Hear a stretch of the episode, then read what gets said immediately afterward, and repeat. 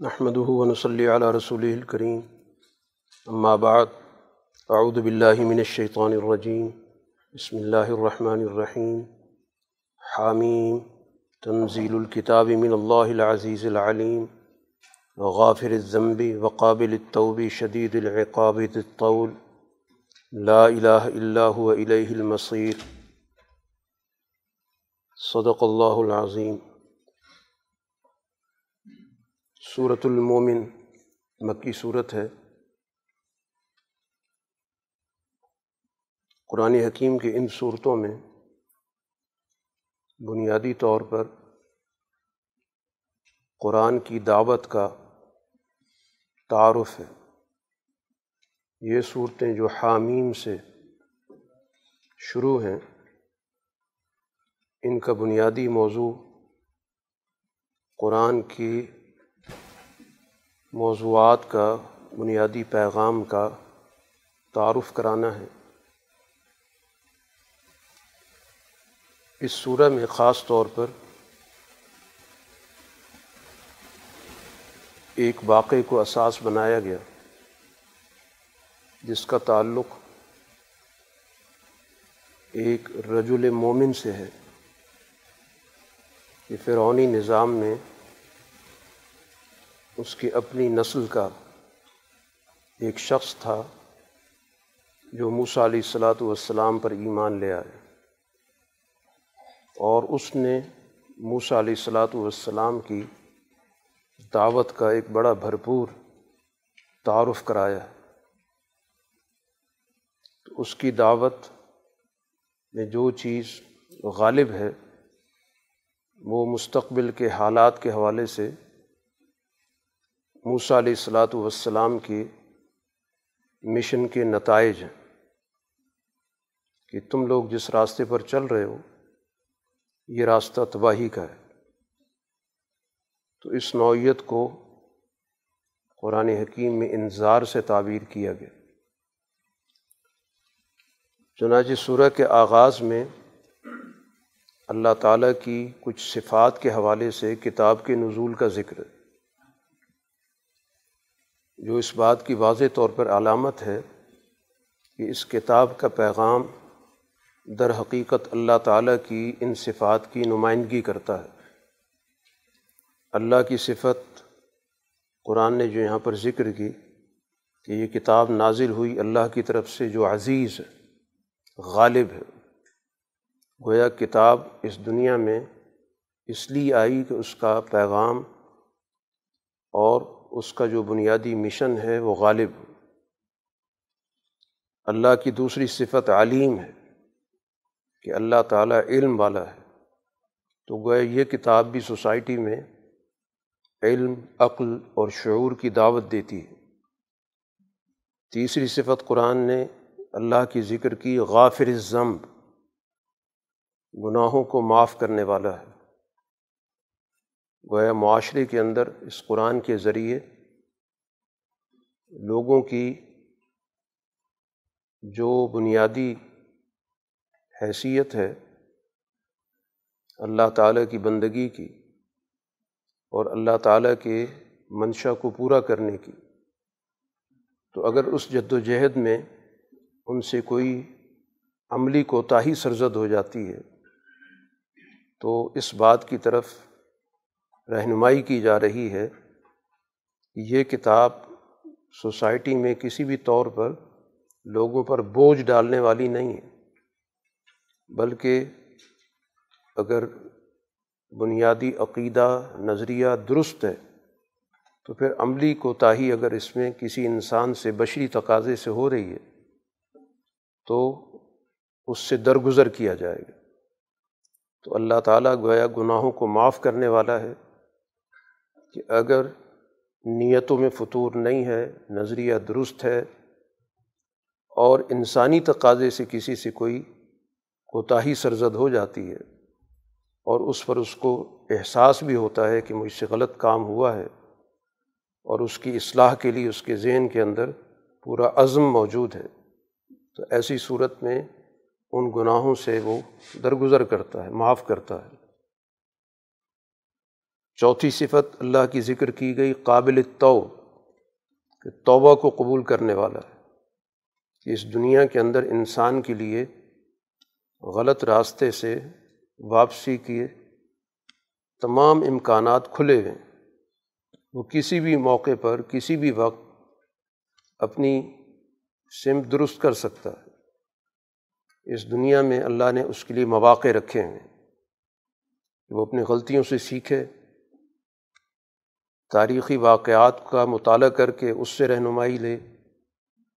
اللہ نے اس کی فطرت کو جن بنیادی باتوں پر استوار کیا ہے اپنی فطرت کہ اس آواز پر توجہ دے۔ تو اگر وہ رجوع کر لیتا ہے اپنے غلط راستے سے، تو اس کی توبہ کو وہ قبول کرنے والا ہے۔ تو یہ کتاب بھی در حقیقت اسی طرح ان لوگوں کو جو بھٹک جائیں اور بھٹکنے کے بعد وہ سچائی کی تلاش میں نکلیں۔ اور صحیح راستے کی طرف آنا چاہیں تو یہ کتاب ان کی رہنمائی کرتی ہے۔ پانچویں صفت ذکر کی گئی، شدید العقاب، کہ اللہ کی ایک صفت یہ بھی ہے کہ سخت سزا دینے والا ہے۔ تو اگر کسی کی نیت میں بنیادی طور پر فطور ہے، ظلم اس کے مزاج کا حصہ بن گیا ہے وہ اس سے پیچھے ہٹنے کے لیے تیاری نہیں ہے تو اس طرح کے افراد کے لیے جو ظلم پیشہ لوگ ہیں، تو قرآن ان کے بارے میں بیان کر رہا ہے کہ پھر وہ اس دنیا کے اندر سخت قسم کی سزاؤں کا نظام بھی رکھتا ہے۔ ضطول اللہ تعالیٰ کی صفت ہے، قدرت والا ہے۔ تو یہ کتاب گویا دنیا کے اندر اس لیے آئی ہے کہ اس کا باقاعدہ غلبہ ہو، اس کا اقتدار ہو۔ تو ان صفات کے ذریعے تعارف کرا کہ در حقیقت بتانا مقصود یہ ہے کہ اس دنیا میں قرآن حکیم باقاعدہ اپنی ایک فکر رکھتا ہے، اس کی ایک سوچ ہے، وہ باقاعدہ اپنا ایک سماج، اپنا ایک معاشرہ، ایک ماحول، ایک سسٹم بنانے کے لیے آیا۔ لا الہ اللہ الہ المصیر۔ اللہ کے علاوہ کوئی اس طرح کی صفات کا مالک نہیں ہے۔ دنیا کے اندر جو بھی افراد پائے جاتے ہیں، جنہوں نے اپنے اپنے افکار پیدا کیے یا ان افکار پر کوئی سسٹم بنایا، تو ان کی زندگیوں میں بہت زیادہ عدم توازن یا تو سرے سے ان کے یہاں سوچ ہی موجود نہیں ہے کہ معاشرے کے اندر کوئی نظم و ضبط ہو کوئی اچھا معاشرہ بنایا جائے، کوئی اچھی سوسائٹی قائم کی جائے اور یا پھر دوسری طرف ظلم کی سوچ غالب ہے فرونیت غالب ہے کہ لوگوں پر اپنی خواہشات کا نظام مسلط کر دیے اور اپنی ہر ہر خواہش کو قانون بنا دیا اور پھر اس قانون کی سزائیں رکھ دیں۔ تو اس لیے جو متوازن راستہ ہے، اعتدال کا راستہ ہے جس میں انسانی فطرت کا پورا پورا خیال رکھا گیا، وہ قرآن حکیم کا راستہ ہے۔ اب ان اللہ کی آیات میں بحث و مباحثہ، جھگڑا کون کر رہا ہے؟ قرآن کہتا ہے کہ یہی لوگ کر رہے ہیں الزین کفر ہو جو حقائق کا انکار کر رہے ہیں۔ تو قرآن حکیم جب کفر کا لفظ استعمال کرتا ہے، تو ان معنوں میں کہ جب کوئی شخص کسی چیز کو پوری طرح سمجھ لے کہ حقیقت کیا ہے، حقائق کیا ہیں، اور پھر ان حقائق سے انحراف کرے اپنے کسی مفاد کی وجہ سے۔ تو یہی لوگ بحث کر رہے ہیں۔ حالانکہ ان کے سامنے رسول اللہ صلی اللہ علیہ وسلم نے سچائی کو مختلف ذریعے سے، مختلف طریقوں سے، مختلف ذرائع سے، زاویوں سے واضح بھی کی ہے اور سمجھا بھی دی ہے۔ اور وہ اس چیز کی حقیقت کو سمجھ بھی گئے۔ لیکن چونکہ مفادات آڑے آ رہے ہیں، اس لیے خواہ مخواہ کی بحث خواہ مخواہ کے اعتراضات، یہ ان کا گویا بنیادی مشن بن چکا ہے۔ تو رسول اللہ صلی اللہ علیہ وسلم سے کہا جا رہا ہے کہ اس وقت تو یقیناً، کیونکہ مکی صورت ہے، تو اس وقت تو ان کی بڑی چلت پھرت نظر آ رہی ہے۔ یہاں سے جاتے ہیں، کوئی شام جاتا ہے، کوئی یمن جاتا ہے ان کا اس وقت آنے جانے کے اعتبار سے لگتا یہ ہے کہ جیسے حالات ان کے ہاتھ میں اور اس کے مقابلے پر مسلمانوں کے لیے آمد و رفت مشکل بنا دی گئی کہ وہ تو مکہ کے اندر بھی اگر ادھر سے ادھر جاتے ہیں تو ان کی پوری نگرانی کی جاتی ہے کہ کون کہاں جاتا ہے۔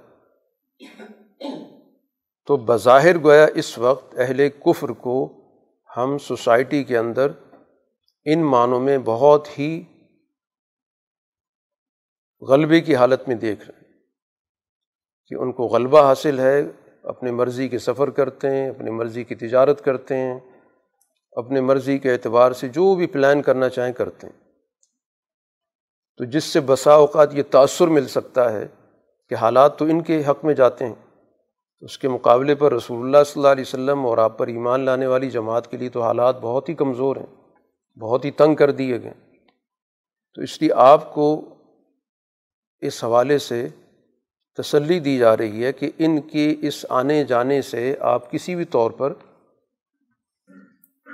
کسی غلط فہمی میں نہ پڑیں، کسی دھوکے میں نہ پڑیں۔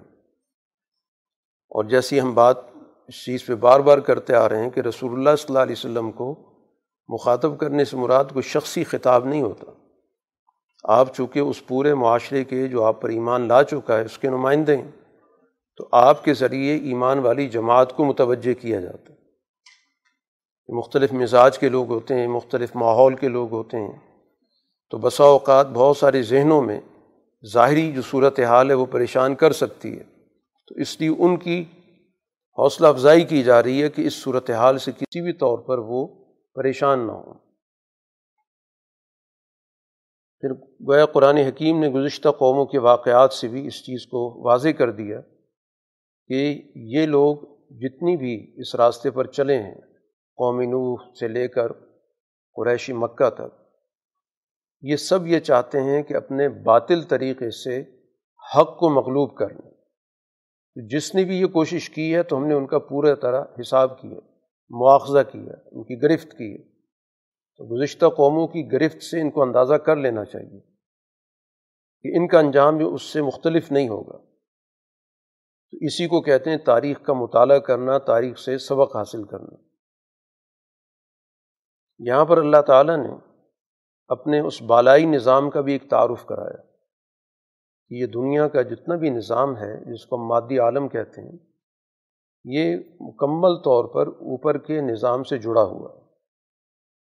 اور اللہ تعالیٰ کا اس دنیا کے اندر باقاعدہ ایک منظم اور مربوط اور بڑا منصوبہ بند قسم کا ایک نظام ہے، جس کا آغاز عرش سے ہوتا ہے۔ عرش اللہ تعالیٰ کی سب سے بڑی تجلی ہے۔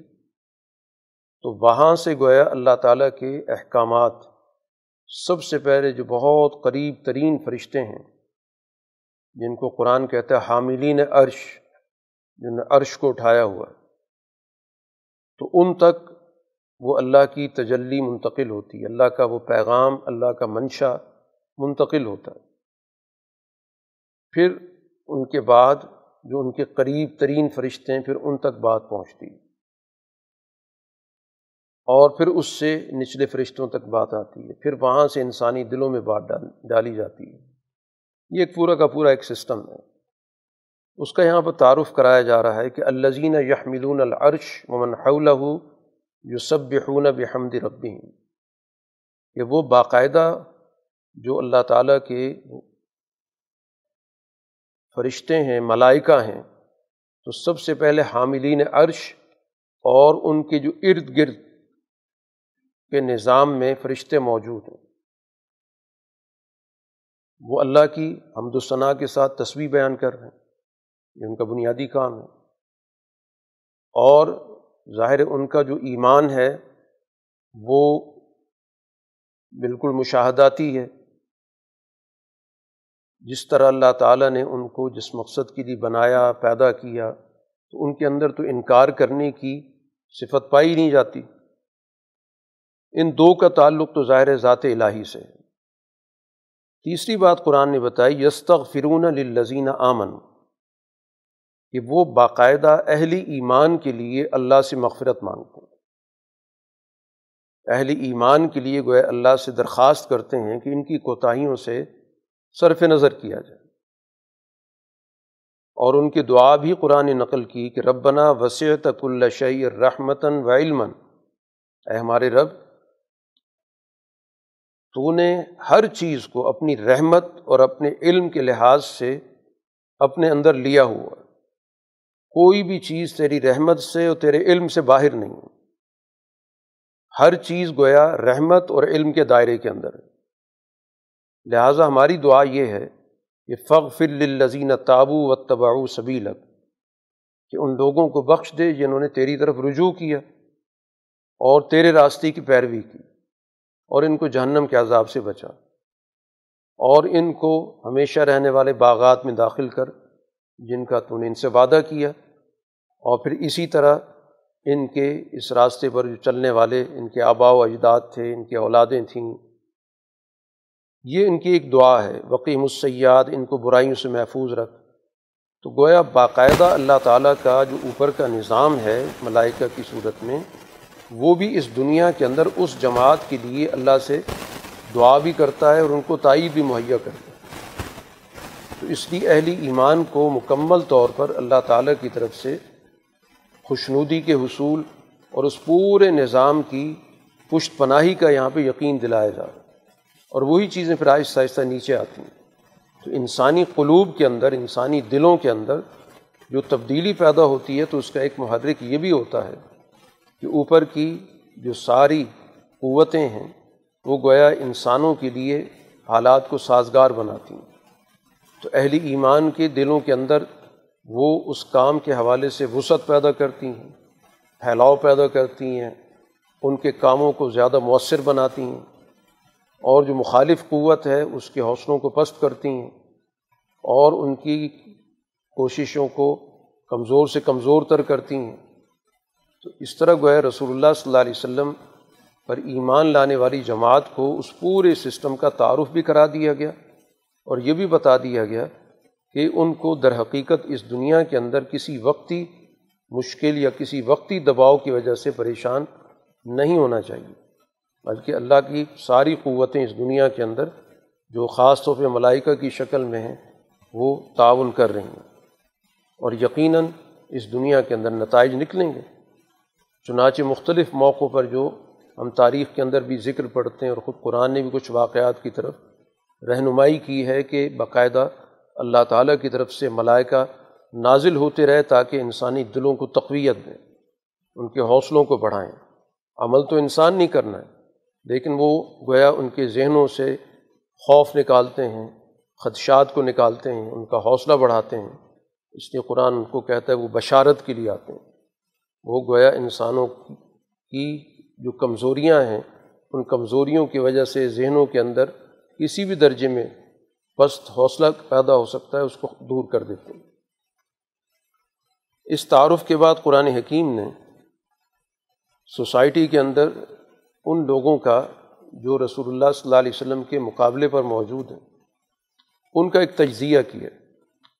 کہ ان کی صورت حال یہ ہے کہ سارے حقائق جاننے کے باوجود یہ اپنے مفادات کے لیے کچھ انہوں نے گھڑے ہوئے خدا بنا رکھے جو شرک کا انہوں پورا نظام بنایا ہوا ہے، تو اس کا اصل مقصد تو یہی ہے کہ اس شرک کی آڑ میں اپنے مفادات کو پورا کرتے ہیں ویسے اگر پوچھا جائے تو اللہ کی بالادستی کی بات بھی کرتے ہیں، اللہ کے تخلیق کی بھی بات کرتے ہیں۔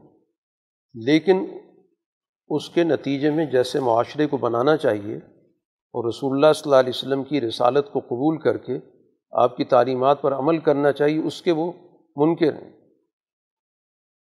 تو اسی چیز کو قرآن نے کہا ظالکم بنّا دعی اللہ وحدہ کفر تم حال یہ کہ جب ان کو دعوت دی جاتی ہے کہ ایک اللہ کی بات مانو تو انکار کرتے ہیں۔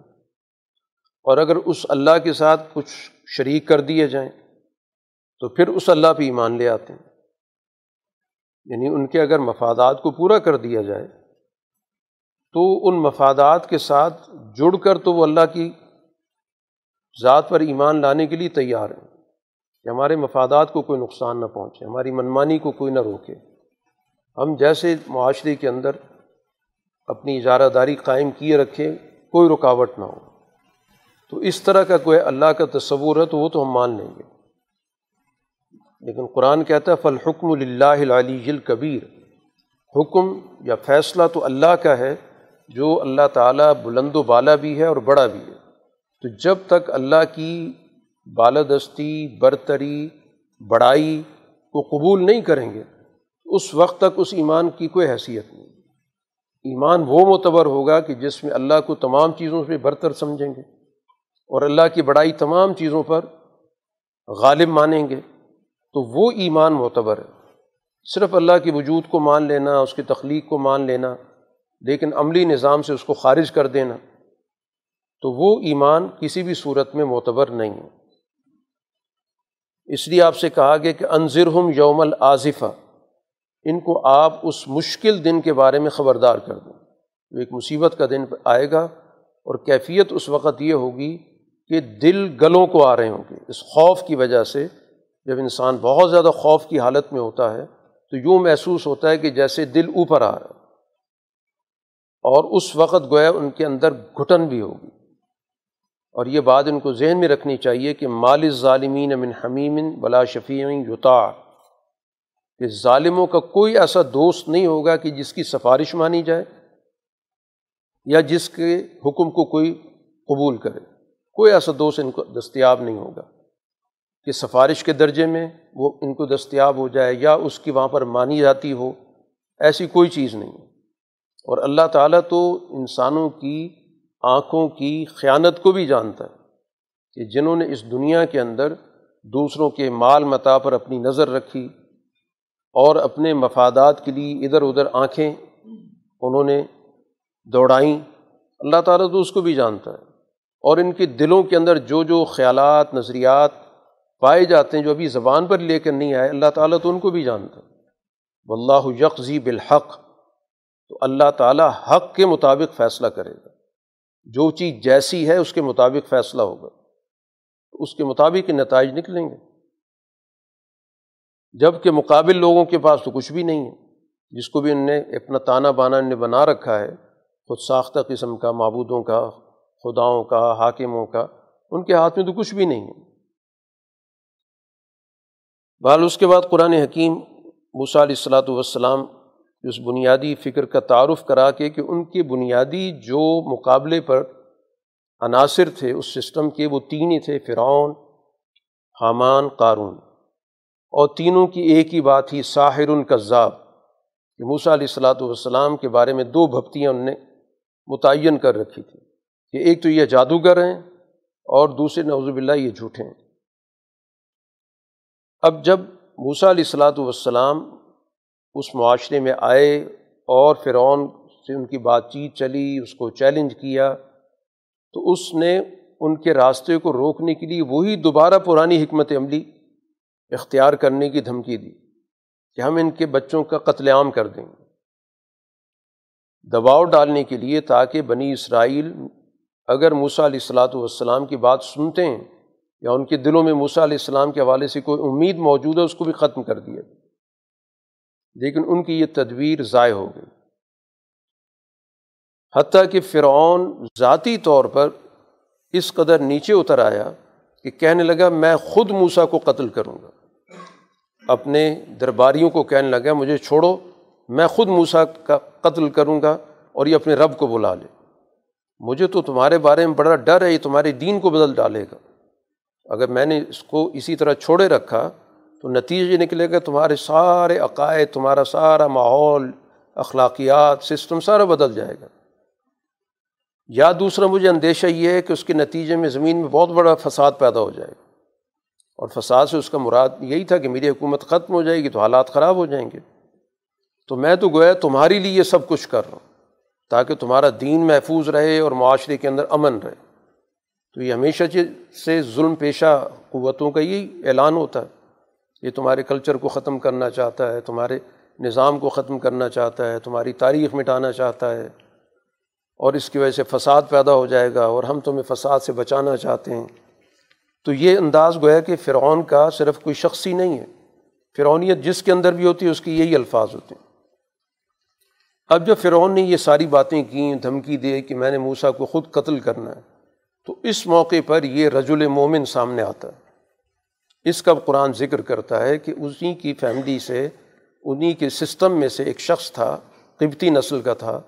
لیکن موسا علیہ السلاۃ والسلام کی اس جد وجہد کے نتیجے میں جو آپ مصر کے اندر رہ کے کر رہے تھے، تو آپ کی دعوت تو سب کے لیے تھی۔ اسرائیلیوں کے لیے بھی تھی اور قبتیوں کے لیے بھی تھی۔ تو اس قبتی نے آپ کی بات قبول کر لی، ایمان لے آیا۔ لیکن یک تم ایمان ہو لیکن وہ اپنی ایمان کو چھپاتا۔ اس نے کسی کو بتایا نہیں تھا۔ لیکن اس موقع پر اس نے بڑی بھرپور طریقے سے موسا علیہ السلاۃ والسلام کی دعوت کا تعارف کرایا۔ قرآن اس کا ذکر کرتا ہے۔ اس نے کہا کہ ایک ایسے شخص کو جس نے صرف اتنی بات کی کہ میرا رب اللہ ہے اور تمہارے پاس وہ واضح دلائل بھی لے کر آیا۔ بہت ساری چیز اس نے تمہارے سامنے پیش بھی کر دیں۔ اس نے معجزات بھی تمہارے سامنے پیش کر دی۔ اب اس کے باوجود تم ایک شخص کو قتل کرنا چاہتے ہو۔ صرف اس وجہ سے کہ وہ یہ کہتا ہے کہ میرا رب اللہ ہے۔ اور حالانکہ دلائل بھی دے چکا ہے، ایک نہیں، کئی دلائل آ چکے ہیں۔ دو بڑی دلائل تو ویسے دے چکے ہیں۔ اور اس کے علاوہ بھی لگاتار بہت ساری چیزیں ان کے اندر آتی رہی ہیں۔ کبھی ٹڈیوں کی صورت میں، کبھی جوؤں کی شکل میں، کبھی کھٹملوں کی شکل میں، کبھی خون کی شکل میں۔ یہ مختلف تمہارے سامنے ساری چیزیں آ چکی ہیں۔ اور ہر بار دعا کروا کے اس آفت کو ٹالتے بھی رہے ہو۔ اب ان تمام حقائق کے باوجود صرف اس وجہ سے کہ وہ یہ کہتے ہیں کہ رب بھی اللہ، میرا رب اللہ ہے، اس وجہ سے قتل کرنا چاہتے ہو۔ پھر اس نے کہا، دیکھو، اگر یہ جھوٹے ہیں، جیسے تم کہتے ہو، تو اس کا بوال تو انہیں پر پڑنا ہے۔ تمہیں کیا نقصان؟ لیکن یہ بات یاد رکھو، اگر یہ سچے ہیں، تو پھر یہ جو کچھ کہہ رہے ہیں، وہ تمہیں حاصل ہو کر رہے گا۔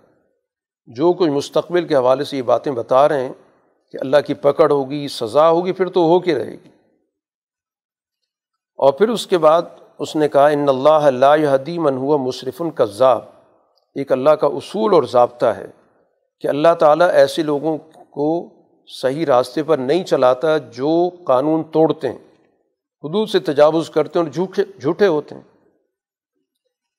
اے میری قوم تمہارے لیے آج زمین کے اندر تو غلبہ ہے، لیکن جب اللہ کا عذاب آئے گا تو ہماری کون مدد کرے گا؟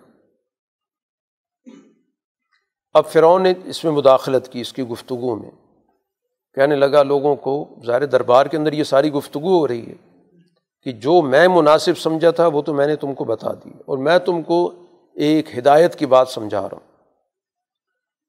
اس پہ رج المومن نے پھر تاریخ کا حوالہ دیا کہ مجھے ڈر ہے اس بات کا کہ جس طرح پچھلی قوموں پر عذاب آئے ہیں۔ قوم نو قوم عاد، قوم سمود تو تم پر بھی اسی طرح کا کوئی عذاب آئے گا۔ اور یہ عذاب تمہارے اپنے ظلم کا نتیجہ ہوگا۔ اللہ تعالیٰ بندوں پہ ظلم نہیں کرتا۔ اور مجھے اس بات کا اندیشہ ہے اس دن کا کہ جب ہر طرف سے تمہارے خلاف آوازیں اٹھ رہی ہوں گی جب ہر طرف سے یہ کہا جا رہا ہوگا کہ یہ ظالم ہے ان کو پکڑو، اور اس وقت کوئی بچانے والا نہیں ہوگا، تم پیٹ پھیر کے بھاگے جا رہے ہوگے، لیکن اللہ سے بچانے والا کوئی نہیں ہوگا۔ یہ ساری اسی رجل مومن کی گفتگو چل رہی پھر اس نے یوسف علیہ السلام کا بھی حوالہ دیا کہ وہ بھی تمہارے پاس آئے تھے۔ لیکن تمہارے جو بڑے تھے، ہمیشہ ان کے بارے میں شک کی حالت میں رہے۔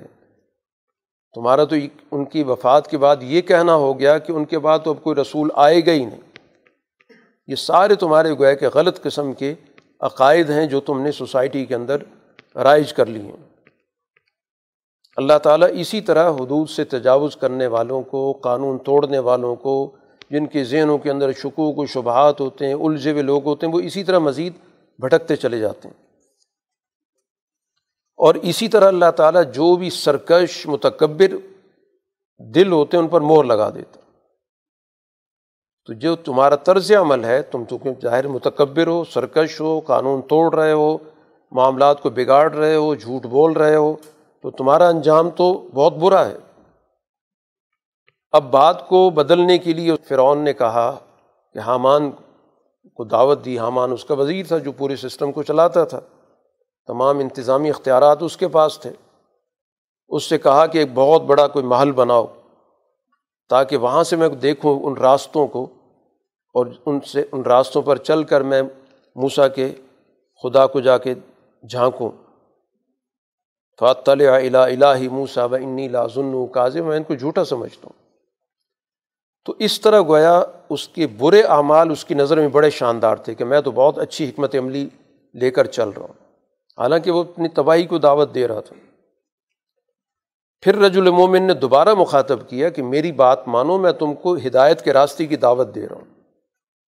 اے میری قوم، یہ جو دنیا کا اس وقت تمہیں ساز و سامان حاصل ہے، مفاد ہے، یہ تو کچھ وقت کا ہے۔ اور ایک پائیدار گھر ہے آخرت کا، وہ اس نے ہمیشہ رہنا ہے۔ اور پھر اس وہاں پر پورا کا پورا حساب و کتاب ہونا ہے کہ جو بھی ذرا بر بھی برائی کرے گا تو اس کا ظاہر جتنی وہ برائی کرے گا اس کے مطابق اس کو نتائج دیکھنے پڑیں گے۔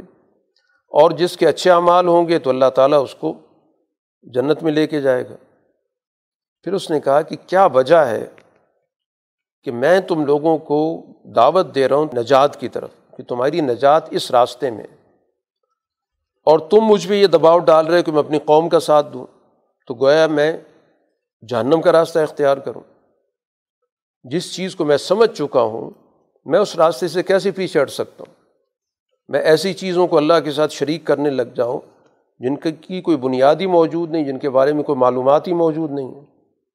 میں تو تمہیں دعوت دے رہا ہوں، ادعوکم العزیز الغفار۔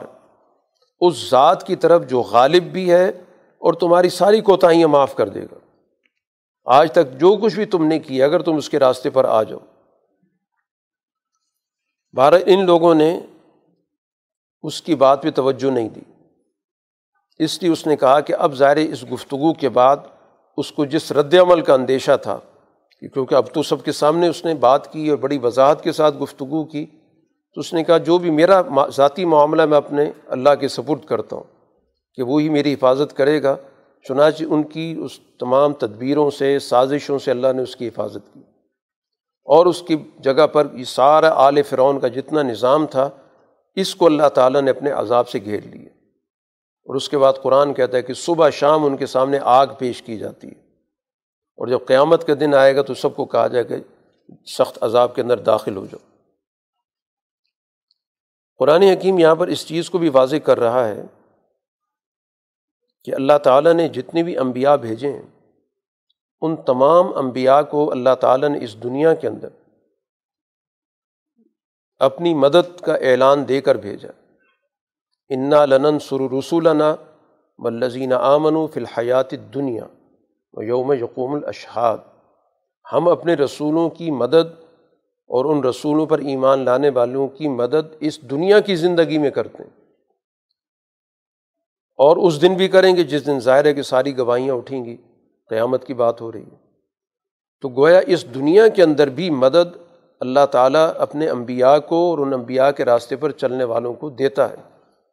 یہ تقسیم کر دینا کہ سچ پر چلنے والوں کے لیے جو کچھ بھی ہے وہ صرف آخرت میں ہے اور یہ دنیا کے اندر جو بھی نتیجہ نکلے گا وہ سارے جھوٹوں کے لیے نکلے گا۔ تو گویا دین اس دنیا کے اندر بھی اپنے نتائج پیدا کرتا ہے اور اللہ کی مدد اس دنیا کے اندر بھی انبیاء کو حاصل ہوتی ہے۔ اور نہ صرف انبیاء کو بلکہ ولزین آمن ہو جو ایمان لانے والی جماعت ہو اس کو بھی حاصل ہوتی ہے۔ تو اس سارے گویا کے واقعی کے پس منظر میں رسول اللہ صلی اللہ علیہ وسلم کی امداد کا ذکر ہو رہا ہے کہ اگرچہ مکہ کے اندر اس وقت صورت حال بظاہر مسلمانوں کے حق میں نہیں ہے، لیکن اللہ تعالیٰ کی مدد آئے گی اور اسی دنیا کے اندر ہی اللہ تعالیٰ اپنی اس جماعت کو غالب کرے گا۔ رسول اللہ صلی اللہ علیہ وسلم سے یہاں پر کہا جا رہا ہے کہ آپ ثابت قدم رہیں۔ فصبر ان نواد اللہ حق۔ اللہ کا وعدہ سچا ہے۔ اس نے آپ کو کامیاب کرنا ہے۔ اس وقت آپ کا کام یہ ہے کہ آپ استقامت اختیار کریں۔ جو بھی مشکلات پیش آ رہی ہیں ان کو برداشت کریں۔ اس کی وجہ سے کسی بھی طور پر پیچھے ہٹ جانا یا کسی بھی قسم کا کوئی دل کے اندر وسوسہ یا خیال آئے، اس کو ذہن سے نکال دیں۔ باقی اللہ تعالیٰ کی طرف رجوع رکھیں۔ انسان سے جو بھی کوتاہیاں ہو جاتی ہیں، ان کوتاہیوں کے لیے اللہ سے استغفار کرتے رہیں اور اللہ کے ساتھ اپنے تعلق کو مضبوط رکھیں۔ تو گویا معاشرتی طور پر آپ کا کام جماؤ اور استقامت ہے اور دوسرا اللہ سے تعلق ہے۔ یہ دو اس وقت آپ کی بنیادی ذمہ داری ہیں۔ اور اپنی جو بھی کوتاہی ان کا اضالہ کرتے رہیں۔ ظاہر انسان سے کچھ نہ کچھ سرزد ہوتا رہتا ہے۔ تو ان چیزوں کی اصلاح کرتے رہیں اور اللہ سے اپنا تعلق مضبوط رکھیں۔ کیونکہ یہ جو مقابلے پر لوگ ہیں، اصل میں تو ان کے دلوں کے اندر تکبر موجود ہے۔ ان فی صدورہم اللہ کبرن ان کے دلوں کے اندر کبر چھپا ہوا ہے، تکبر چھپا ہوا ہے۔ اللہ تعالیٰ نے اپنے اس پورے نظام کا تعارف کرایا جو اس دنیا کے اندر کل انسانوں کے لیے اللہ نے بنا رکھا جس میں اس نے کسی قسم کی کوئی تفریق نہیں کی، کیونکہ دنیا کے اندر جتنے بھی نظام بنتے ہیں، وہ تفریق کے بنیاد پر بنتے ہیں۔ کہ اللہ کے انعامات ہوں گے تو ایک خاص طبقے کے لیے ہوں گے، اکثریت محروم ہوگی۔ اور اللہ تعالیٰ ان تمام انعامات کو سب کے لیے بیان کر رہا اور اگر ان انعامات تک کسی کی رسائی نہیں ہو رہی تو اس کا تعلق اللہ کے فیصلے سے نہیں ہے۔ جیسے ہمارے یہاں ہر غلط فیصلے کو، غلط کام کو اللہ کی طرف تقدیر کے حوالے سے منسوب کر دیا جاتا ہے۔ تو جس سے تأثر یہ ملتا ہے کہ شاید اللہ تعالیٰ نے ہی کسی کو محروم پیدا کیا اور اللہ نے ہی کسی کو بہت زیادہ دے کر اس دنیا کے اندر بھیجا ہے۔ اللہ تعالیٰ تو اپنے انعامات سب کے سامنے بیان کر رہا ہے۔ جیسے اس نے دن رات کے نظام کا ذکر کیا۔ کہ یہ رات کا دن کا جو بھی نظام ہے، ان کی جو بھی افادیت ہے کہ رات انسان کے پرسکون رہنے کے لیے دن کے اندر وہ چیزوں کو دیکھتا ہے، اس کے مطابق کام کاج کرتا ہے، تو یہ تو تمام لوگوں کو اللہ نے یہ سہولت دی ہے۔ اگر سورج نکلتا ہے تو اس کا فائدہ سب کو ملتا ہے۔ رات آتی ہے تو اس کی جو افادیت ہے وہ سب کے لیے ہوتی ہے۔ اسی طرح زمین کو اللہ نے قرارگاہ بنایا، رہنے کی جگہ بنایا تو سب کے لیے بنایا۔ پھر اللہ تعالیٰ نے سب انسانوں کو جو شکلیں دی ہیں، تو ظاہر ان شکلوں کے اندر بھی اس نے کوئی اتنا بڑا فرق تو کیا ہی نہیں ہے کہ ایک طبقے کی شکلیں بہت اعلیٰ قسم کی بنا دی ہوں، دوسرے کی بہت ہی گھٹیا قسم کی بنائی ہوں۔ سب کو اس نے انسانی حوالے سے جو نوعی تقاضوں کے ساتھ انسان دنیا میں پیدا کیا گیا، تو نوعی تقاضے تو سب کے اس نے ایک جیسے رکھیں اسی طرح رزقوں کو منت طیبات جتنی بھی پاکیزہ چیزیں سب کے لیے پیدا کی ہیں۔ ان تمام کے ذکر کرنے کے بعد کا ذالکم اللہ ربکم، یہ ہے تمہارا رب، کہ جس نے اپنے انعامات کے اندر کوئی تفریق نہیں رکھی، کہ ایک کو دے اور دوسرے کو نہ دے، یہ انعامات سب کو دیے۔ اس لیے فدعوہ مخلصین لہ الدین اسی کو، اس کی اطاعت کے ساتھ خالص کر کے اسی کو پکارو۔ تو دنیا کے اندر کسی کو بھی ان معنوں کے اندر اختیارات نہیں دیے گئے۔ کہ وہ کسی کو اپنا تابع کر کے اور اپنا بندہ بنا لیں اور وہ اپنے آپ کو خدائی کے منصب پر یا کسی ایسے منصب پر فائز کر لے کہ دوسرا آدمی اس کے سامنے جھکتا رہے۔ یہ صرف اللہ کی ذات کے ساتھ مخصوص ہے۔ اس لیے مجھے منع کر دیا گیا نابود الزین تدعون من دون اللہ۔ اللہ کے علاوہ جن کو یہ پکارتے ہیں، میں ان سے بالکل اپنے آپ کو علیحدہ کر لوں، کسی کو نہ پکاروں۔ مجھے حکم دیا گیا اس بات کا کہ میں اسلم رب العالمین، جو دنیا کا سارے پورے جہان کا اقوام کا رب ہے، میں اس کی اطاعت کروں گا۔ تو یہ ساری گویا کہ اللہ تعالیٰ ان صفات کا ذکر کر رہا ہے جس سے اس نے تمام انسانوں کو مزین کیا، تمام انسانوں کو اس نے عطا کیا، جس کو ہم انسانوں کے نوعی تقاضے کہتے ہیں۔ بطور انسان کے، جس کی وجہ سے انسان انسان بنتا ہے، اس میں اس نے کوئی تفریق نہیں کی۔ وہ سب کو عطا کی اگر اس میں کوئی کمی بیشی ہے تو اس کا مطلب اس کی نسبت اللہ کی طرف نہیں ہو سکتی۔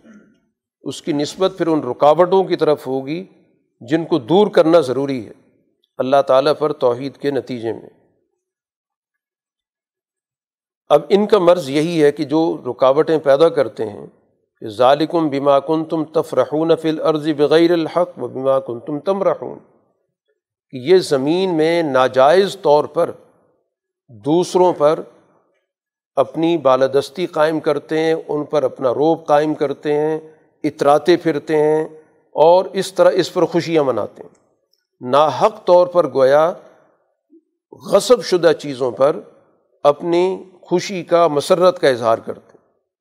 ایک ایسی خوشی ہے جو انسان کو حاصل ہوئی ہے، اس کی محنت کے نتیجے میں جائز طریقے سے تمام افراد اس خوشی میں شریک ہیں یقیناً اس خوشی کا اظہار ہونا چاہیے۔ لیکن یہ خوشی کس چیز پر ہے جس کو قرآن نے خود کہا؟ بغیر الحق، نا حق، کہ ہم نے زیادہ وسائل اکٹھے کر لیے ہیں، ہمارے پاس زیادہ اقتدار ہے، ہمارے پاس زیادہ چیزیں جمع ہو گئی ہیں۔ ہمیں لوگوں سے زیادہ امتیازی طور پر حیثیت حاصل ہو گئی ہے اور اس پر وہ اتراتے پھرتے ہیں، اس کی بنیاد پر وہ خوشیاں مناتے پھرتے ہیں۔ ان سب سے کہا جائے گا ادخلو ابواب جہنم۔ جہنم کے دروازوں میں داخل ہو جاؤ۔ اس لیے کہ فبی سب مسول متکبرین یہ ہے تکبر والے۔ اور تکبر کا لازمی نتیجہ ہوتا ہے دوسرے کو کم تر حقیق سمجھنا۔ تو اس کا مطلب یہ کہ یہ سوسائٹی کے اندر دوسرے لوگوں کو، عام لوگوں کو کبھی بھی اپنے درجے میں اپنے برابر لانے کی سوچ ہی نہیں رکھتے۔ ان نے پہلے سے تقسیم کر رکھا ہے کہ شاید دو طرح کے کوئی خدا ہیں، ان کو پیدا کرنے والا کوئی اور ہے اور ہمیں پیدا کرنے والا کوئی اور۔ ہے تو اس سوچ کی وجہ سے گویا امبیا کی دعوت میں سب سے بڑی رکاوٹ پیش آتی ہے۔ اللہ تعالیٰ نے دنیا میں بہت سے رسول بھیجے۔ کچھ کے واقعات قرآن میں موجود ہیں اور بہت سارے رسول ایسے ہیں جن کے واقعات قرآن میں نہیں ہیں۔ گویا دنیا کے اندر جہاں جہاں بھی تمدن ہے، ہر تمدن کے اندر اللہ نے رسول بھیجے۔ تعارف صرف ان رسولوں کا کرایا گیا جن سے اس علاقے کے لوگ مانوس تھے، واقف تھے۔ ان انبیاء کا ذکر نہیں کیا گیا جن سے ان کی واقفیت نہیں ہے۔ کیونکہ ان کے ذکر کرنے کا کوئی مقصد، کوئی فائدہ نہیں تھا۔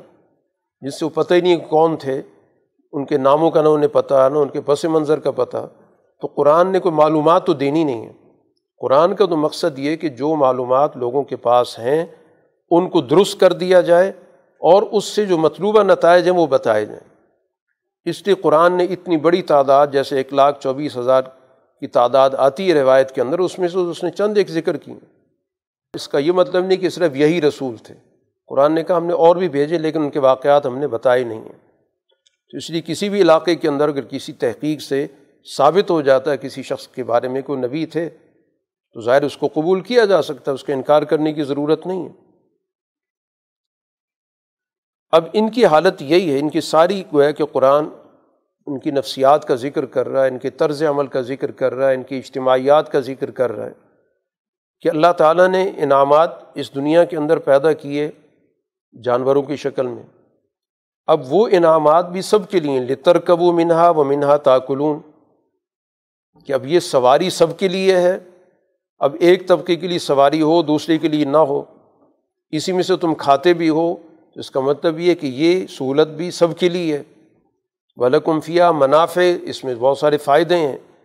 تو جب انعامات کی یاد دہانی قرآن کرا رہا ہے، تو ظاہر کسی ایک گروہ کو تو نہیں کرا رہا۔ یہ تو کل انسانیت کی کتاب ہے۔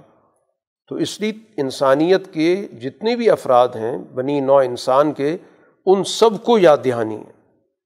اس لیے ان انعامات کو کسی بھی صورت میں طبقاتی شکل دے دینا یا کسی کو ان سے محروم کر دینا، تو گویا ان آیات سے اس کا استفادہ تو ختم ہو گیا۔ ان آیات کے ذریعے اس کو کیا یاد دہانی ہوگی؟ یاد دہانی تو اسی کو ہوتی جس سے وہ فائدہ اٹھا رہا ہے۔ اس میں غفلت آ گئی اس کو یاد کرا دیا گیا کہ تمہیں اللہ نے یہ انعام دیا ہے۔ تو اس کے نتیجے میں تمہیں اپنا یہ فرض ادا کرنا چاہیے۔ تو ایک محروم المعیشت کو کیا چیز یاد کرائی جائے گی؟ تو اس کا مطلب یہ ہوا کہ محروم المعیشت ہونا یہ کوئی قدرت کا فیصلہ نہیں ہوتا۔ یہ اللہ نے کسی کو محروم نہیں پیدا کیا۔ تو اگر محروم پیدا کیا ہوتا تو پھر انعامات کا ذکر کر کے بتایا جاتا ہے کہ خاص طبقے کو یہ یاد کرایا جا رہا ہے۔ اب یہ امبیا علیہ الصلاۃ والسلام کی دعوت میں رکاوٹ کیا چیز ہوتی ہے؟ کہ فلما جا اتم رسول بالبینات فریح و بما عندہم من العلم، کہ جب رسول اپنے باز دلائل لے کر آتے ہیں ان کے پاس، تو ان کے پاس جو کچھ بھی کچھ معلومات ہوتی ہیں، اس کی بنیاد پہ یہ بہت ہی اتراتے پھرتے ہیں، حقائق نہیں قبول کرتے۔ جو بھی ان کے پاس جتنا بھی کچھ بچا کھچا علم ہوگا، اس پر گویا ان کو بڑا گھمنڈ ہوتا ہے۔ اور اس کی وجہ سے گویا حقائق کا بھی انکار کر دیتے ہیں۔ تو نتیجہ یہ نکلتا ہے کہ اس کے نتیجے میں جب یہ مذاق کی طرف چلے جاتے ہیں، مذاق اڑانے لگ جاتے ہیں۔ اپنے علم پر اتنا ان کو گویا تکبر ہوتا ہے کہ اس کے مقابلے میں سچائی کا انکار کر کے اور مذاق اڑانا شروع کر دیتے ہیں۔ تو پھر جس چیز کا مذاق اڑاتے ہیں، پھر وہی چیز ان کو گھیر لیتی ہے۔ پھر اسی کی سزا ان کو ملتی ہے۔ اور جب ان پر برا وقت آتا ہے، ظاہر ان ان کے اعمال کے تو نتائج نکلنے ہوتے ہیں۔ تو پھر اس وقت کہہ رہے ہوتے ہیں کہ آمن نا بلّہ وحدہ، ہم تو صرف ایک اللہ پر ایمان لائے اور ہم نے سب چیزوں کا انکار کر دیا۔ لیکن قرآن کہتا ہے، اس وقت ایمان کا کوئی فائدہ نہیں۔ کہ جب بالکل حقیقت سامنے آ گئی، عذاب سامنے آ کے کھڑا ہو گیا اور اس وقت شکنجا ان پر کس دیا گیا، اب اس وقت اعتراف کرنے کا تو کوئی فائدہ نہیں۔ فلم یک ینفاؤم ایمان لمہ روبا ثنا کہ جب بھی ان نے ہمارا عذاب دیکھا تو اس وقت تو ایمان کا کوئی فائدہ نہیں۔ کیونکہ اب تو ایک حقیقت سامنے موجود ہے، اس کو ماننے کا تو کوئی معنی نہیں، کیونکہ اپنی عقل سے شعور سے تو نہیں مان رہے۔ یہ تو اپنی آنکھوں سے دیکھ کے کسی چیز کو ماننا ہو تو جانور بھی مان لیتا ہے۔ جانور کے سامنے بھی کوئی خوف آ جائے تو وہ بھی وہاں سے ہٹ جاتا ہے، بھاگ جاتا ہے۔ اصل ایمان تو ہوتا ہے جب انسان اپنے عقل کو، شعور کو، علم کو استعمال کر کے اور اس سے ایک نتیجہ اخذ کرتا ہے۔ انسان، بنی نوع انسان کی خصوصیت یہی رکھی گئی کہ وہ چیزوں کو دیکھ کر اس سے نتائج اخذ کرتا ہے۔ اس لیے اگر ایک جگہ سے اس کو دھوکا ہو جاتا ہے، دوبارہ وہاں سے دھوکا بالعموم نہیں کھاتا کیونکہ اس کے ذہن میں موجود ہے کہ یہاں سے مجھے نقصان ہوا ہے۔ تو اس لیے ایسے موقع پر ان کی ایمان کی کوئی حقیقت نہیں ہوتی۔ اور اللہ تعالیٰ کہتا ہے، سنت اللہ التی قد خلط فی عبادی۔ یہ اللہ تعالیٰ کہتا ہے، شدہ ضابطہ ہے۔ یہ کوئی علیحدہ ضابطہ نہیں بیان کیا جا رہا دنیا کی پوری تاریخ اسی چیز کو بتا رہی ہے کہ ایک وقت تک ان پر پوری بات سمجھانے کی بھرپور کوشش کی جاتی ہے۔ لیکن جب وہ حقائق کا انکار کرتے کرتے انتہائی ڈٹائی کے حد تک پہنچ جاتے ہیں اور حجت پوری ہو جاتی ہے، تو پھر ظاہر اللہ تعالیٰ کا فیصلہ نازل ہوتا ہے اور پھر اس فیصلے کو کوئی چیز نہیں روک سکتی۔ پھر وہاں سے واپسی کا کوئی راستہ نہیں ہوتا۔ اس سے پہلے پہلے مہلت کا قانون موجود ہے۔ ایک مدت رکھی گئی ہے۔ واپسی کی بیسیوں راستے موجود ہیں۔ کسی بھی موقع پر واپس پلٹنا چاہے، اصلاح کرنا چاہے دوسرے راستے پہ آنا چاہے، آ سکتا ہے۔ لیکن جب بالکل آخری پوائنٹ آ جاتا ہے، تو پھر تو کسی کا ایمان معتبر نہیں ہوتا۔ پھر چاہے جتنا مرضی اعلان کرتے ہیں کہ ہم ایمان والے ہو گئے، ہم نے سب کچھ چھوڑ دیا، ہم نے اب مان لیا، تو اب وہ ماننا اس لیے نہیں کہ وہ چیزیں سب نظر کے سامنے موجود۔ اس ماننے کا کوئی اعتبار نہیں۔ سورہ حامیم سجدہ، اس میں بھی قرآن کی دعوت ہے، قرآن کا تعارف ہے۔ یہاں پر تعارف ان معنوں میں کرایا گیا کہ تنزیل من الرحمن الرحیم، یہ رحمان اور رحیم کی طرف سے نازل شدہ کتاب ہے۔ اس کتاب کا مقصد در حقیقت معاشرے کے اندر رحمت کا ماحول، رحمت کا نظام، رحمت کی سوسائٹی پیدا کرنا۔ اس لیے یہ کتاب ایسی فصلت آیات ہو اس کی آیات بڑی واضح ہیں، تفصیل کے ساتھ بیان کی گئیں۔ عربی زبان میں لقومی یا علمون جو علم حاصل کرنے والے ہیں، سمجھنے والے لوگ ہیں، یہ کتاب ان کے لیے۔ یہ کتاب بشیر بھی ہے اور نذیر بھی ہے۔ جو اس کتاب کے حقائق کو قبول کر رہے ہیں، ان کو کامیابی کی اطلاع دیتی ہے۔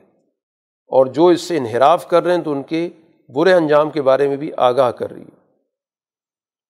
اب یہاں پر اکثریت کا ذکر کیا گیا کہ اکثریت ہر دور کے اندر انبیاء کی دعوت سے منہ موڑتی رہی ہے۔ فہم لا یسماؤن وہ انہیں سنا ہی نہیں، سنتے ہی نہیں ہیں۔ اور اس چیز کو فخر کے طور پہ ذکر کرتے ہیں کہ ہمارے دل تو پردوں کے اندر ہیں، ہماری تک تو کوئی دعوت پہنچ ہی نہیں سکتی۔ ہم نے اپنے دلوں کو بہت محفوظ کیا ہوا ہے۔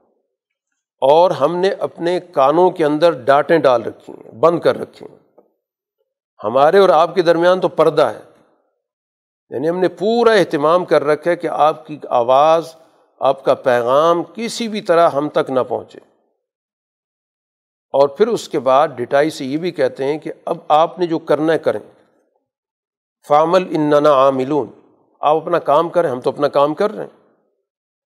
مقصد ان کے کہنے کا یہ تھا کہ آپ کی یہ ساری کوشش ناکارہ ہے۔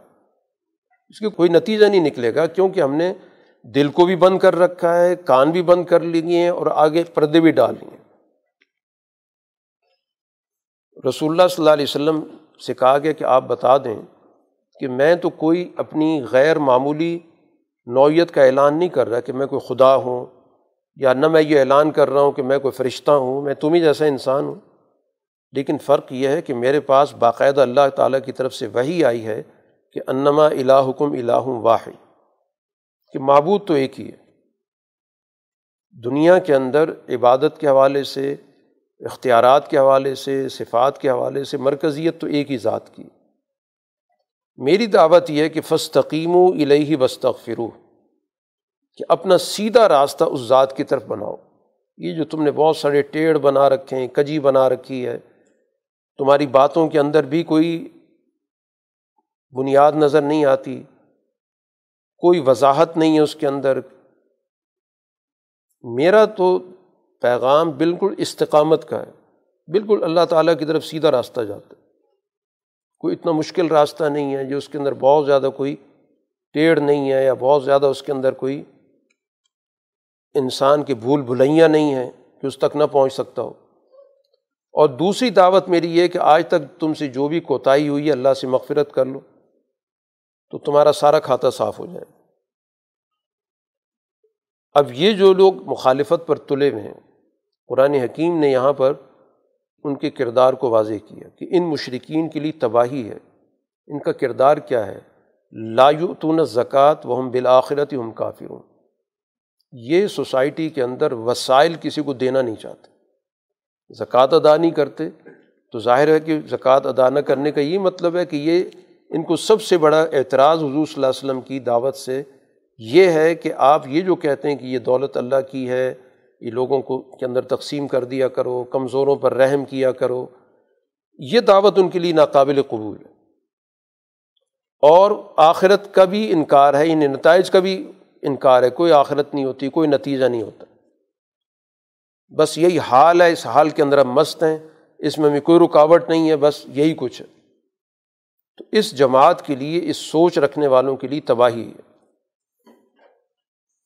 اب یہاں پر ان کو دعوت فکر دی گئی کہ تم ایک ایسی ذات کا انکار کر رہے ہو کہ جس نے اس پورے دنیا کے نظام کو بہت ہی منظم طریقے سے قائم کیا۔ خلق الردفی یومین، زمین کو اس نے دو دن کے اندر پیدا کیا۔ اب اس زمین کے نظام میں تو کوئی شریک کار نہیں ہے۔ کیونکہ زمین پہلے پیدا ہوئی، انسان تو بعد میں پیدا ہوا۔ تو اب اس زمین کے اندر تم نے کس کو شریک کر لیا؟ تم نے پھر بہت ساری شریک اللہ کے ساتھ بنا لی، حالانکہ سارا زمین کا نظام اللہ نے خود بنایا۔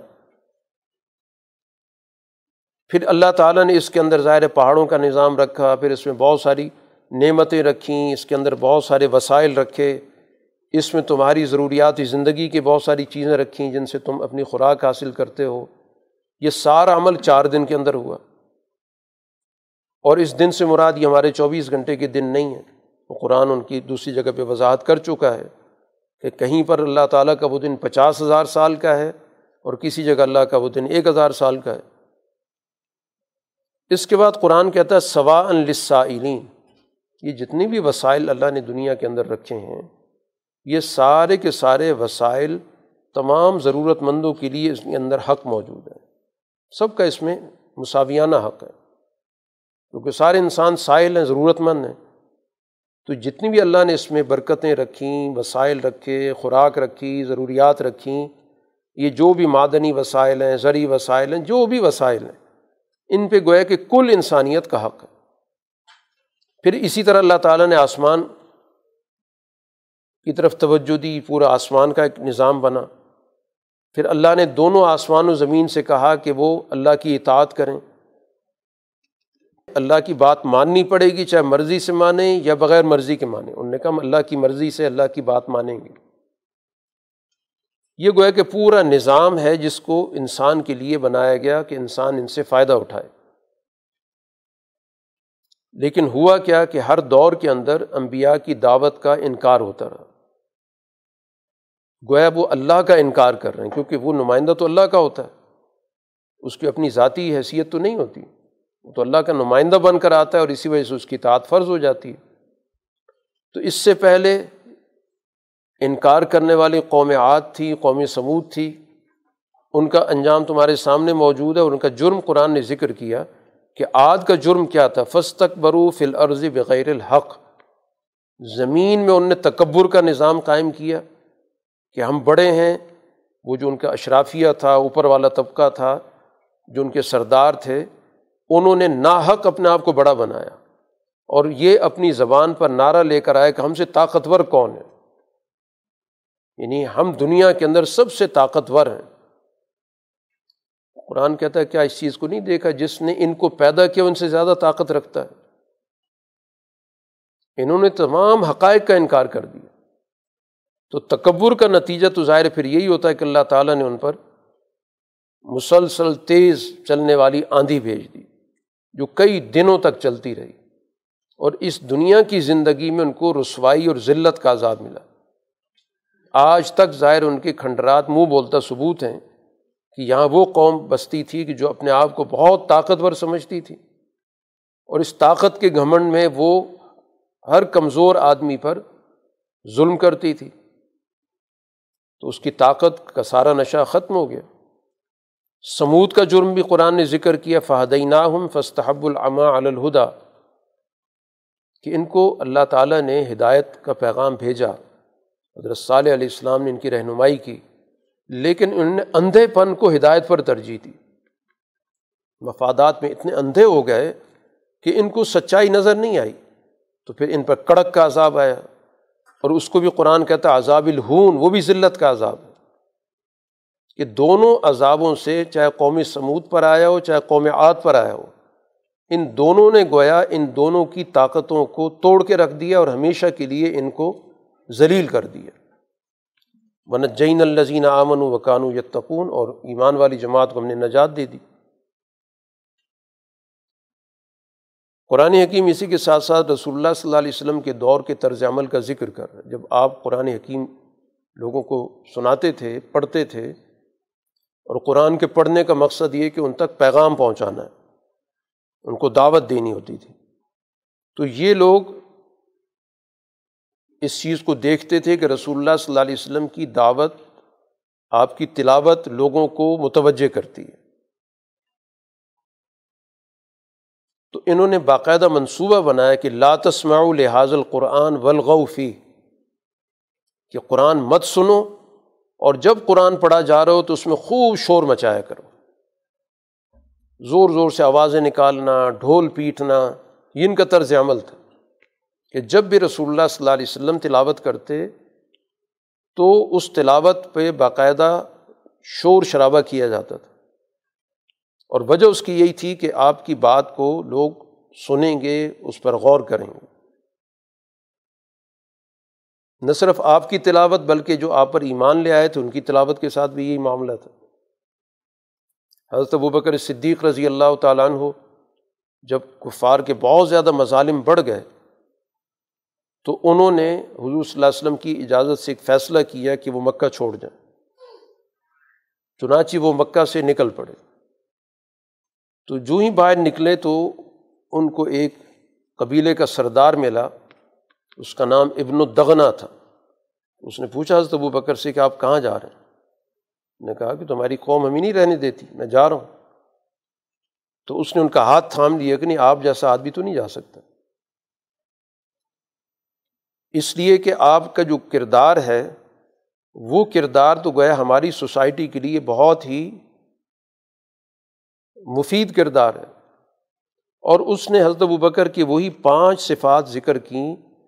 جو صفات حضرت خدیجہ رضی اللہ تعالیٰ عنہ نے حضور صلی اللہ علیہ وسلم کی ذکر کی تھی کہ آپ صلی رحمی کرتے ہیں، آپ کمزور لوگوں کی مدد کرتے ہیں، مشکلات میں ساتھ دیتے ہیں، مہمان نوازی کرتے ہیں، تو ایسا آدمی مکے سے کیسے جا سکتا ہے؟ واپس لے آئے اور ابن دغنا بھی مشرق تھا ظاہر اس نے آ کے اعلان کیا کہ میں نے ابو بکر کو اپنی پناہ میں لے لیا ہے، لہٰذا اب کوئی بھی ان کے ساتھ کسی بھی قسم کی بدسلوکی نہیں کر سکتا۔ ان کے یہاں ایک پناہ کا قانون ہوتا تھا کہ جب کوئی کسی شخص کو پناہ دے دیتا تھا تو سب پابندی کرتے تھے، کیونکہ اندیشہ ہوتا تھا کہ اگر ہم نے اس کی خلاف ورزی کی تو جنگ شروع ہو جائے گی۔ تو قریش کے باقی لوگوں نے کہا کہ ٹھیک ہے، ہم پناہ تو مانتے ہیں، ظاہر ہمارا ضابطہ ہے، لیکن ہماری ایک درخواست ہے کہ ان کو پابند کرو۔ کہ یہ اپنی تلاوت مسجد حرام میں آ کے نہیں کریں گے۔ تو ابن دغنا نے ظاہر پابندی مان لی کہ ٹھیک ہے، حضرت ابو بکر سے کہہ دیا۔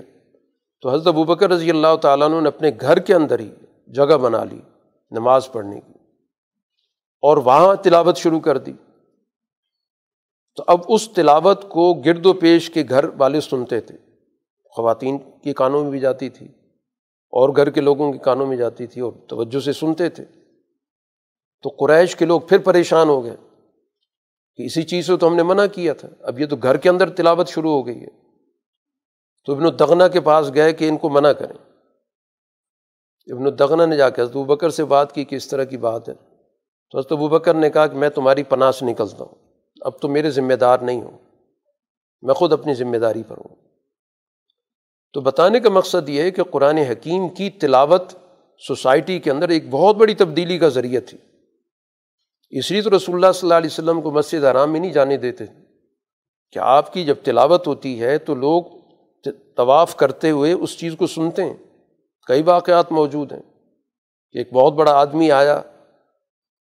اس کو لوگوں نے کہا کہ تم بیت اللہ میں جاؤ گے تو صحیح طواف بھی کرو گے، لیکن ایک خیال رکھنا کہ ایک آدمی ایسا ہے۔ کہ اس کی بات اگر کان میں پڑ جائے تو پھر انسان اس کو قبول کیے بغیر نہیں رہتا۔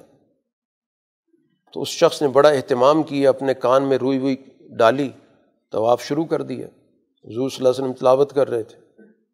اس نے ایک چکر لگایا، دوسرا لگایا، پھر اس کے ذہن میں آیا کہ میں تو اتنا بڑا ادیب ہوں، شعر و شاعری کو سمجھتا ہوں، مجھے پتہ ہے کہ اچھا کلام کیا ہوتا ہے، برا کلام کیا ہوتا ہے۔ تو میں کیا حرکت کر رہا ہوں؟ میں اتنا کمزور ہو گیا ہوں کہ مجھے اتنا بھی نہیں پتہ چلتا کہ صحیح بات کیا اور غلط بات کیا ہے۔ تو اس نے وہ کان سے نکال دی۔ پھر جب وہ گزر ہوا، اس کا حضور صلی اللہ علیہ وسلم کلام اس کے کان میں پڑا تو اس کی توجہ ہوئی کہ یہ تو کوئی مختلف کلام ہے۔ خیر، اس نے سنا اور بعد میں اس نے قریش کو مشورہ دیا کہ ان کا راستہ چھوڑ دو۔ ان کو کچھ نہ کہو۔ اگر یہ غالب آ گئے تو تمہارے لیے بہت بڑا اعزاز ہے، کیونکہ تمہارے خاندان سے ہیں۔ اور اگر یہ مغلوب رہے تو تمہارا کام تو ہو گیا۔ ظاہر تم یہی چاہتے ہو نا، ان کا کوئی ساتھ نہ دے۔ تم ان کا راستہ چھوڑ دو تو بجائے اس کے کہ اس کے مشورے پر غور کرتے انہوں نے کہا کہ لگتا ہے کہ تم پر بھی جادو ہو گیا۔ تو قرآن حکیم اسی چیز کو ذکر کر رہا ہے کہ انہوں نے باقاعدہ منصوبے کے تحت کہا کہ قرآن نہیں سننا۔ اور جب بھی قرآن پڑھا جائے گا، شور مچایا جائے گا۔ یہی وجہ ہے کہ مکہ مکرمہ کے اندر جب نمازیں فرض ہوئیں، تو ابتدائی دور کے اندر سب نمازیں جہری تھیں کہ امام باقاعدہ آواز سے پڑھتا تھا۔ لیکن ان کی حرکت شروع ہو گئی کہ زور کی نماز ہوتی تو ڈھول پیٹنا شروع کر دیتے، نماز نہ پڑھنے دیتے۔ عصر کے وقت بھی ایسا ہی تھا۔ تو پھر اللہ تعالیٰ کی طرف سے حکم آ گیا کہ ان نمازوں کے اندر آہستہ تلاوت کر لو۔ باقی مغرب کے وقت ظاہر اپنا کاروبار وائنڈ اپ کر رہے ہوتے تھے، ادھر مصروف ہوتے تھے۔ عشاء کے وقت اپنی قصہ گوئی کی محفلیں جمع رکھی ہوتی تھیں۔ صبح ویسے پڑھے ہوتے تھے۔ تو اس لیے وہاں پر بدستور اسی طرح تلاوت چلتی رہی۔ تو یہ اسی دور کی یاد ہے جو آج تک چل رہی ہے، کہ جس سے ہمیں اندازہ ہوتا ہے کہ مسلمان کس مشکل سے اپنی عبادت کے نظام کے اندر چلتے رہے اور کس طرح انہوں نے اپنی عبادات کی حفاظت کی۔ بال بنیادی بات ہمارے سامنے واضح ہو رہی ہے کہ قرآن سوسائٹی کے اندر چونکہ اس کا کام ابلاغ کرنا ہے، ذہنوں کو بدلنا ہے، تو اس راستے میں کیا کیا رکاوٹیں کھڑی کی گئیں، قرآن نے اس کی طرف اشارہ کیا۔ اب ایمان والی جماعت کے لیے تو قرآن نے دو ہی باتیں کی ہیں۔ کہ ایک، اپنے نظریے پر پوری طرح جماؤ اختیار کر کے بغیر کسی معذرت کے، بغیر کسی تحفظ کے کہیں رب اللہ، کہ ہمارا رب اللہ ہے۔ ہم کسی اور کی بالادستی قبول نہیں کر سکتے۔ کوئی اور طاقت دنیا کی ہماری رب نہیں بن سکتی۔ کسی کو ہم اس جگہ پہ نہیں لا سکتے۔ اس کے مقابلے پر کوئی بھی ہو، کسی بھی شکل میں ہو۔ پچھلے زمانے بتوں کی صورت میں نظام چلتا تھا، آج شکلیں بدل گئی ہیں۔ مختلف اداروں کی صورت میں، مختلف ملکوں کی صورت میں، مختلف اتحادوں کی صورت میں۔ تو رب اللہ پورے شعور کے ساتھ اس کے مفہوم کو سمجھ کر اور پھر سمستقام ہو پھر استقامت اس پر۔ پھر ظاہر ہے کہ اس کے نتائج بھی بھگتنے پڑتے ہیں۔ اس کے نتیجے میں بہت سارے دباؤ کا سامنا کرنا پڑتا ہے، بہت ساری قربانیاں دینی پڑتی ہیں۔ تو پھر ان تمام کے لیے استقامت بھی ہونی چاہیے۔ تو ان کے لیے پھر اللہ تعالیٰ کی طرف سے بشارت ہے کہ پھر باقاعدہ ملائکہ کا نزول ہوتا ہے اور ان کے دلوں کے اندر اس بات کو ڈالتے ہیں کہ اللہ تخاف ولا تحزن ہو کہ دلوں کے اندر خوف ختم ہو جاتا ہے، غم ختم ہو جاتا ہے۔ اور بلکہ آئندہ کی کامیابی کی ان کے دلوں کے اندر ایک خوشی موجود ہوتی۔ تو جیسے شروع میں ذکر ہوا تھا، پچھلی صورت کے اندر کہ ملائکہ کا پورا ایک نظام ہے۔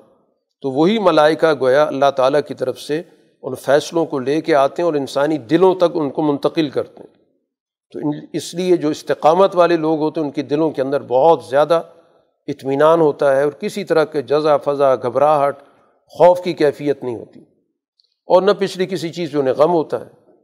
تو یہ باقاعدہ گویا کہ اللہ تعالیٰ نے اس انعام کا ذکر کیا کہ انسانی ذہنوں سے خوف کا ختم ہونا، غم کا ختم ہونا اور مستقبل کے حوالے سے بہتر سے بہتر نتائج کے لیے انسان کے دل کے اندر ایک امید کا ہونا۔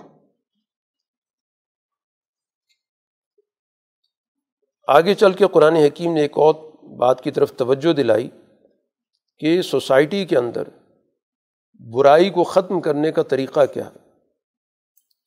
برائی کا خاتمہ برائی کے راستے سے نہیں ہوتا۔ اس کے لیے کوئی بہتر حکمت عملی اختیار کی جاتی۔ ادفا بلتی یا احسن۔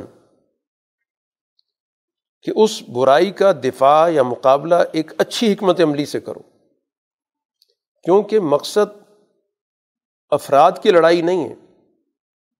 دین کی جو بنیادی دعوت ہے یا دین جس چیز پہ تنقید کر رہا ہے، وہ در حقیقت جو استحصالی نظریات ہیں، کفر و شرک کے نظریات ہیں، تفریق کے نظریات ہیں، اصل تو جنگ ان نظریات سے، افراد سے نہیں ہے۔ اس لیے ان کی ذات پر تنقید کرنے کی بجائے یا ان کو اس کو ذاتی عداوت میں تبدیل کرنے کی بجائے اس چیز پر تم تنقید کرو جو ان کے اندر غلط سوچ پائی جاتی ہے۔ افکار اور نظریات پر تنقید ہونی چاہیے۔ سوچ پر تنقید ہونی چاہیے۔ فرد تو ظاہر ہے کہ اس نظریے کے حوالے سے اعلی کار بنا ہوا اور خاص طور پر جو عام سوسائٹی کے افراد ہوتے ہیں، تو وہ تو در در حقیقت نفرت کا مرکز نہیں ہوتے۔ اگر ان کے اندر کوئی خامی موجود ہے، ایک غلط نظام کے ساتھی ہیں تو وہ ان کا طرز عمل، ان کا طریقۂ کار وہ قابل نفرت تو اس لیے حکمت عملی یہ اختیار کرنی ہے کہ ہم نے ان کو اس غلط راستے سے ہٹانا ہے۔ اس طور پر کہ ہماری ان کے ساتھ کوئی ذاتی مقاصمت کا ماحول نہ پیدا ہو۔ تو اچھے انداز سے جو حکمت عملی اختیار کرو گے، تو قرآن نے اس کا نتیجہ بھی بتایا کہ ایک ایسا شخص جس کے ساتھ تمہاری عداوت تھی، دشمنی تھی لیکن تمہاری اچھی حکمت عملی کے نتیجے میں ہوا یہ کہ وہ عداوت کے دائرے سے نکل کے تمہارا دوست بن گیا۔ لیکن اس کام کے لیے قرآن نے کہا کہ ایک بہت بڑا حوصلہ چاہیے۔ وما یلقاہ الزین صبر جن کے اندر صبر موجود ہوگا، استقامت موجود ہوگی، چیزوں کو صحیح طور پر سمجھ کر اس پہ جماؤ ہوگا، تو پھر جا کر وہ اس حکمت عملی کو اختیار کر سکتے ہیں جو جلد باز قسم کی مشتعل ہونے والے مزاج ہیں، وہ یہ کام نہیں کر سکتے۔ کیونکہ اس کے لیے اپنے جذبات پہ کنٹرول کرنا پڑے گا۔ اب اس حکمت عملی کو لے کے چلنا پڑے گا۔ اور اسی اللہ تعالیٰ نے ایسے لوگوں کو ذو حزن عظیم۔ یہ تو بڑے نصیب والے لوگوں کا کام ہے کہ جو اپنی اتنی بڑی صلاحیت استعمال کریں گے کہ اپنی ذات سے بالا تر ہو کر وہ صرف اور صرف نظریات کو بنیاد بنا کر افراد کو ان نظریات سے علیحدہ کرنے کی کوشش کریں گے۔ تو نتیجہ یہ نکلے گا کہ وہی لوگ کل تمہارے ساتھی بن جائیں گے۔ قرآن حکیم نے گرد و پیش کی جو کائناتی دلائل ہیں ان کا ذکر کرنے کے بعد کتاب کا تعارف کرایا کہ انّا